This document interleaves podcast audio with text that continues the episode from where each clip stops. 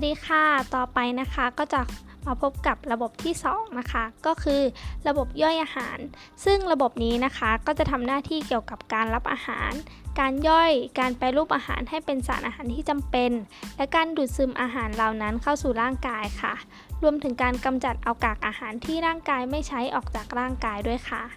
การทำงานของระบบย่อยอาหารนะคะ ก็จะมีอยู่ 2 ขั้นตอน คือ 1. การย่อยเชิงกล เป็นกระบวนการทำให้อาหารมีขนาดเล็กลง เพื่อสะดวกต่อการเคลื่อนที่ และการเกิดปฏิกิริยาทางเคมีค่ะ โดยการบดเคี้ยว รวมทั้งการบีบตัวของทางเดินอาหาร ทั้งนี้การย่อยเชิงกลนะคะ โมเลกุลของอาหารยังไม่เล็กมากพอที่ร่างกายจะสามารถดูดซึมไปใช้ได้ค่ะ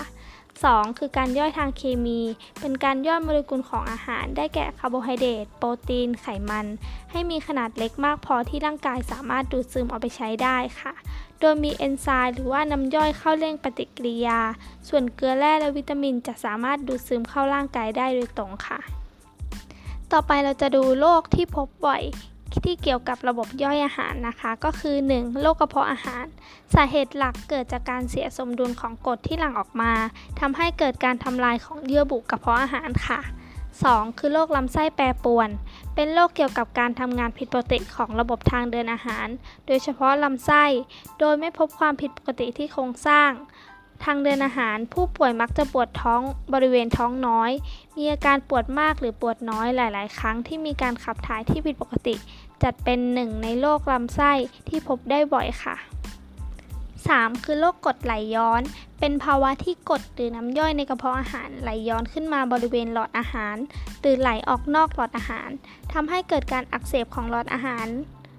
สาเหตุเกิดจากการทำงานบกพร่องของ หูรูดกั้นหลอดอาหารและกระเพาะอาหารค่ะ รวมถึงการบีบตัวของหลอดอาหารและกระเพาะอาหาร พบได้มากในคนอ้วนและคนสูบบุหรี่ค่ะ 4. โรคท้องร่วง เป็นโรคหนึ่งในโรคที่พบได้บ่อยในประเทศไทย สามารถเกิดได้จากหลายสาเหตุ เช่น อาหารเป็นพิษ หรือว่าการติดเชื้อจากแบคทีเรียและไวรัส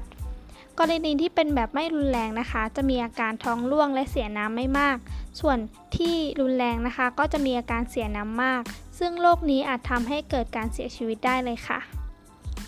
5. คือโรคไวรัสตับอักเสบบีโรคนี้นะคะมีความสำคัญเป็นอย่างมาก เนื่องจากการระบาดของเชื้อได้บ่อยนะคะ โดยเมื่อติดเชื้อไวรัสแล้ว จะทำให้เกิดการอักเสบของเซลล์ตับ และเซลล์ตับถูกทำลาย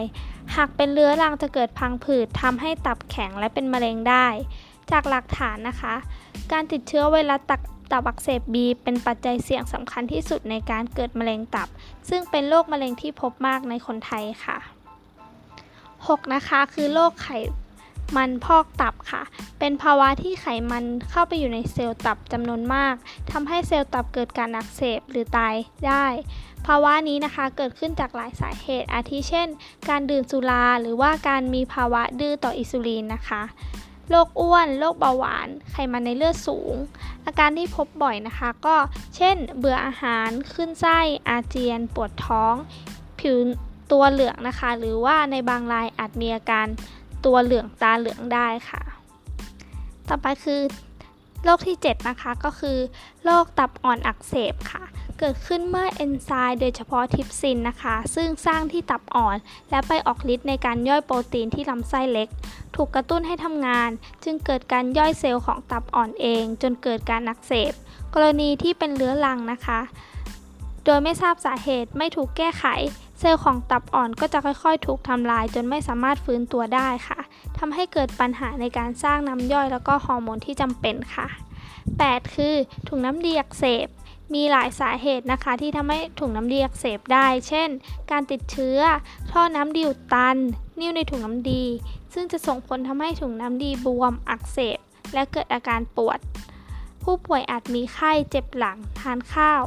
ขึ้นไส้อาเจียน ท้องอืด เป็นต้นค่ะ